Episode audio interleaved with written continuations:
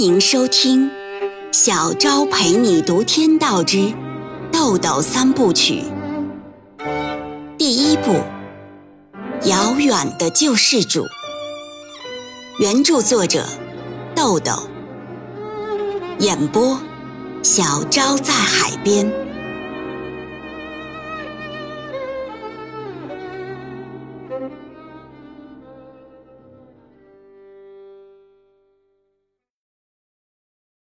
第六章，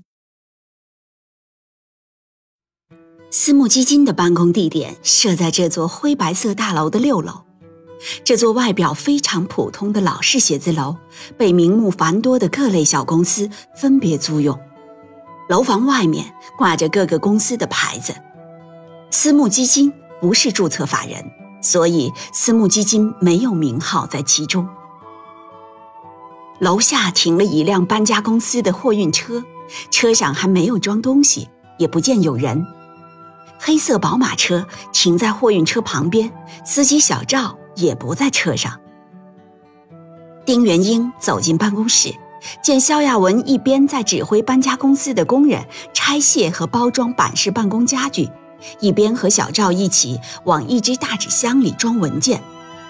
昔日有条不紊的办公室此时非常凌乱，地上到处丢弃着废纸，一派人去屋空的凄凉景象。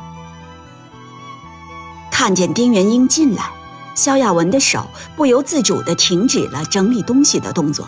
他站起身，虽然表面上平静，但一种隐约的失落感还是从目光里流露出来。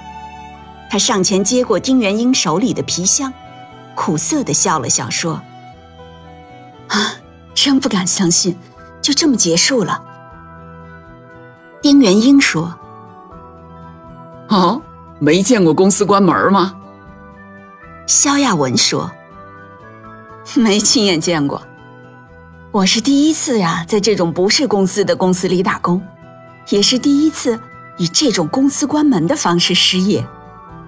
丁元英说，有开张啊就会有倒闭，规律，只是咱们这周期短了点儿。肖亚文右手提着皮箱，左手从纸箱里拿出自己的挎包到包间里去了。小赵对丁元英说，丁哥，刘会计说什么也不让我送，他自己走了。丁元英也蹲下来帮着整理文件。片刻，肖亚文从套间里出来，把提包和皮箱都放到纸箱的一侧，轻声对丁元英说，兑换的钱放箱子里了，十六万六千。他见丁元英蹲着，便抱来一捆杂志放到丁元英身边说，丁总，您坐这儿，这会儿您有功夫，我把古城租房的账给您报一下吧。丁元英说，行。肖亚文从包里取出一张账单和一沓现金递给丁元英。账单的内容是，预付一年房租呢是七千二百元，预付水电暖押金两千元，铁观音茶二十斤六千四百元， C D 古典交响乐影碟三千一百元，三五香烟四十条三千八百元，上网开户费一千二百元，长途搬家费八百元，更换门锁及杂项三百元，合计一共是两万四千八百元，剩余还有五千二百元。丁元英看过之后说，放箱子里吧。肖亚文把账单和现金放进箱子里说，丁总，您怎么不问问我以后有什么打算呢？丁元英说，哦，这不礼貌吧。肖亚文说，哦，以前我在两家公司打过工，离开的时候呀，老板都会这么问，以示关心，这是做老板的风度。丁元英说，我不懂里面的规矩，你有什么打算呢？肖亚文手一挥说，哎，算了，那都是虚的。正说着话，一个三十多岁面容姣好衣着华贵的女人走了进来，她叫陈如，是韩楚风的妻子。陈如脸上挂着微笑，却也挂着一重心事。小赵一见来人是陈如，便马上站起来，诧异地问：“哎，大嫂，您怎么来了？”陈如在门口站下，很家常地说：“没事儿，我来看看。我怕东西太多，地下室放不下，看还用不用再找个大点的地方啊。”丁元英站起身，迎上去说：“哎呦，嫂子，这点事儿还让您费心了。”陈如环视了一下说：“哦，这都是板式家具，一拆开就没东西了，估计放得下。你看你整天忙得跟打仗一样。”丁元英说：“撤了摊子以后就不忙了。”陈如站了一会儿说：“啊，我看我也帮不上什么忙，那我就先回去了。”丁元英说：“你看，这儿连个下脚的地方都没有啊。”陈如冲着萧雅文和小赵点了一下头，算是打过招呼了，然后转身往外走。丁元英送陈如到楼梯口站下，问道：“嫂子，有事儿吗？”陈如面有难色地说：“元英，你刚下飞机我就来找你，真不好意思。楚风说你撤完摊子就要离开北京，我想我还是早点来找你。”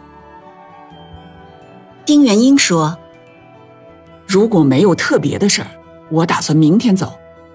有什么事儿你先说。”陈如说：“哎，我弟弟又惹麻烦了，在歌厅里跟人打架，把人脸上划了个口子，破相了。我去医院看过人家几次，那边呢同意私了。楚风对我弟弟本来就有看法，我不想让他知道这事儿。楚风的位置呀、啊、也担不起人情，我也不好去找别人，所以呢也就只能来找你了。”丁元英问：“要多少？”陈如答道：“人家人家要二十万。”丁元英现有的钱总共不超过十八万，这是他为今后几年准备的生活费。他仔细盘算了一下，说：“啊，对不起，嫂子，我只能给你十五万。”陈如说：“哦，十五万够了，我手里还有几个钱。”丁元英说：“那你稍等。”我去给你拿钱，楚风和我约好了晚上喝酒，怕没时间了。陈如说：“那个小赵在这儿，你再回去拿钱不太好，要不你跟肖小姐交代一下，让她给我打电话约个地方，我去找她拿钱吧。”丁元英说：“行。”陈如说：“那我就回去了。”陈如在记事本上写了一个手机号码，撕下来交给丁元英，下楼去了。丁元英回到屋子里，接着收拾东西。搬家公司的工人用了三个多小时的时间，将办公室的物品装上车。荣泰写字楼出租管理处的工作人员检查完房屋后，肖亚文与他们办理了退房手续。之后，两辆汽车一前一后向丁元英的临时住处驶去。此时的天色已经完全黑了，车灯、路灯、霓虹灯交汇在一起，北京的大街成了灯火辉煌的海洋。